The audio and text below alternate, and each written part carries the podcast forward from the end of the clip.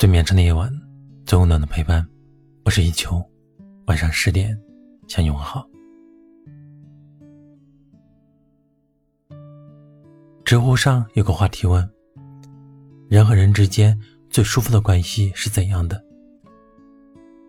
点赞最高的回答说：“我赠你三月春光，你与我四月桃花。我来你往，互相珍视，彼此成就。”世间真情能长存，莫过如此。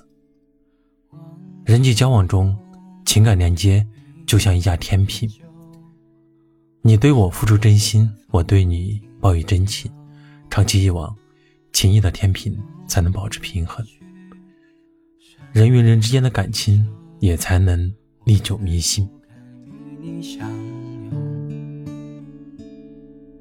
望天世间所有的情谊都是流动的，人和人之间的关系也是相互的。任何一份感情想持续的经营下去，都得用真心交换真心。电视剧《请回答一九八八》里有个很经典的画面，在第一季的开头，同住在双门洞胡同的邻居们，在晚饭前会互相把自家准备好的饭菜送一部分到左邻右舍的家中。豹子女士让郑焕送一盆嫩豆腐去德善家，德善的妈妈又让郑焕带走一盆泡菜萝卜。郑焕刚放下泡菜萝卜，鲍女士又让他端一份炒牛肉去德善家。互相送菜这个习惯，在他们四五家人之间持续了十几年。以前看到这个片段，很不理解为什么要把菜送来送去的这么麻烦，还不如干脆全坐到一起吃算了。直到看到网友的解释，才恍然大悟。有网友说，他们送的不是菜，是邻里间的情分。确实，在什么都讲究平善、双向奔赴的年代，你付出多少，就会收获多少。没有谁会无缘无故的对一个人好，也没有谁有义务必须去对谁好。所有能够长久的人情往来，都是。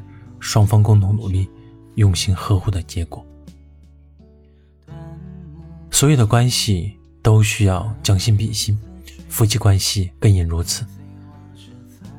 最好的婚姻状态，用一句话形容，大概就是：“你若只手不离，我便生死相依。”傅首尔曾经讲过他和先生老刘的恋爱故事。他说，他们刚在一起那会儿，两个人都一贫如洗。为了讨生活，老刘卖过榴莲，做过保险，也被别人骗过钱。有时候夜里醒来，傅首尔会看见老刘一个人在阳台上抽烟，他知道他过得很辛苦，很不快乐。但第二天早上醒来，老刘又默默地鼓足干劲，勤奋地工作。身无分文的时候，老刘每天骑自行车送傅首尔去上班。傅首尔感叹说。不知道什么时候才能过上好日子，老刘和他说：“和你在一起就是最好的日子。”从相恋到结婚，他们一起生活了十二年。这十二年间，他们共同经历了人生的每一个阶段。妻子深陷低谷时，丈夫不离不弃；妻子功名成就时，丈夫就默默地守候在旁边。相知相守这么多年，即便现在傅首尔一身光环，走上了人生的巅峰，但也一如既往地遵守着当初的诺言，对老刘一如既往的情深和专一。他也曾在节目中说过，为什么他能和老刘在一起生活十二年，就是因为老刘对他从没有不满，也没有任何的负面的评价，而且不管发生什么。老刘从没想过要放弃他。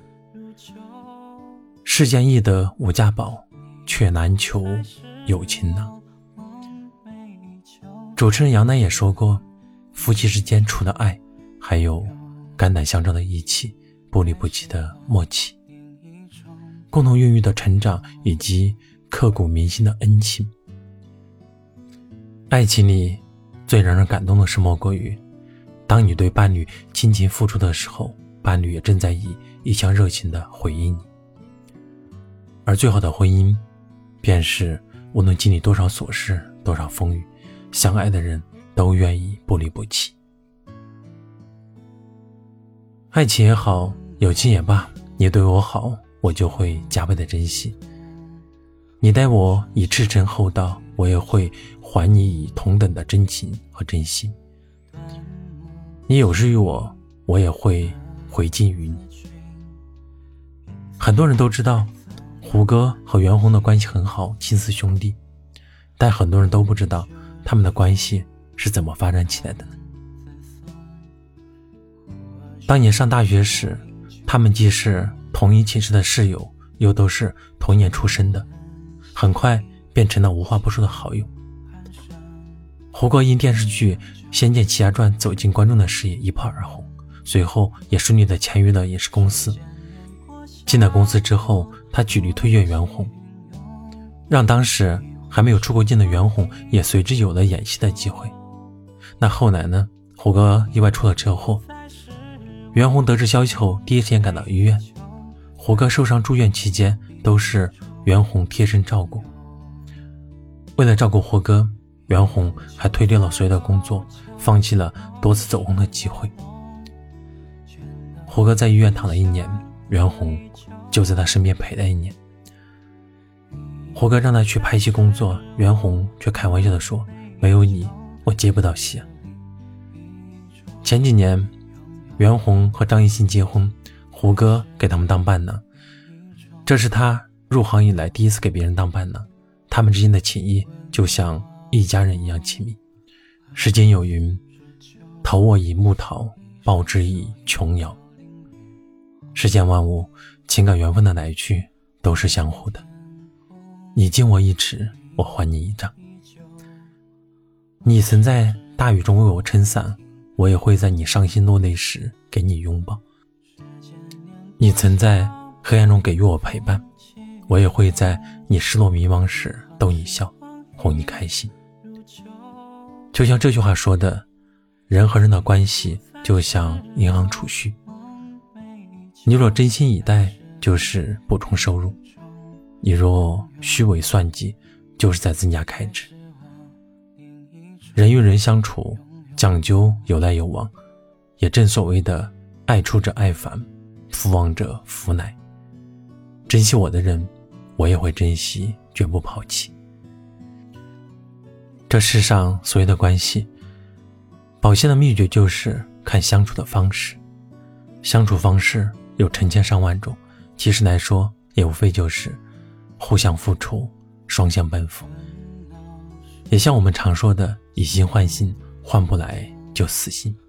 往后余生，无论遇到多少人，发生了什么事，希望我们都能做到：惜我者我惜之，弃我者我弃之。不纠缠，不打扰，不留恋，不怀念。不扰于心，不困于情，不负遇见，不负此生。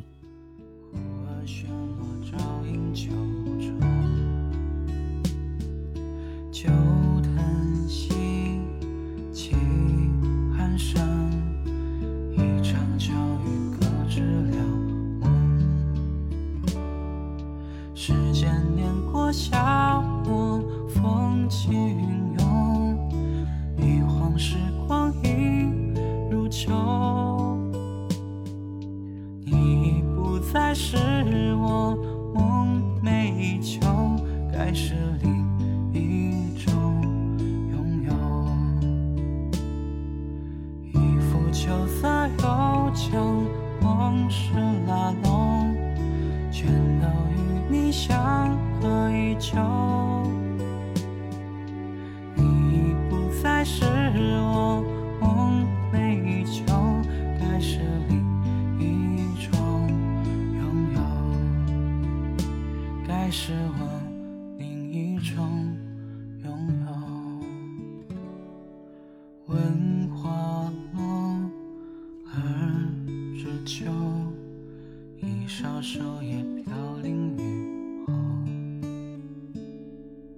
云很淡，风很轻，梦回忆不见你。感谢你的收听，我是一秋。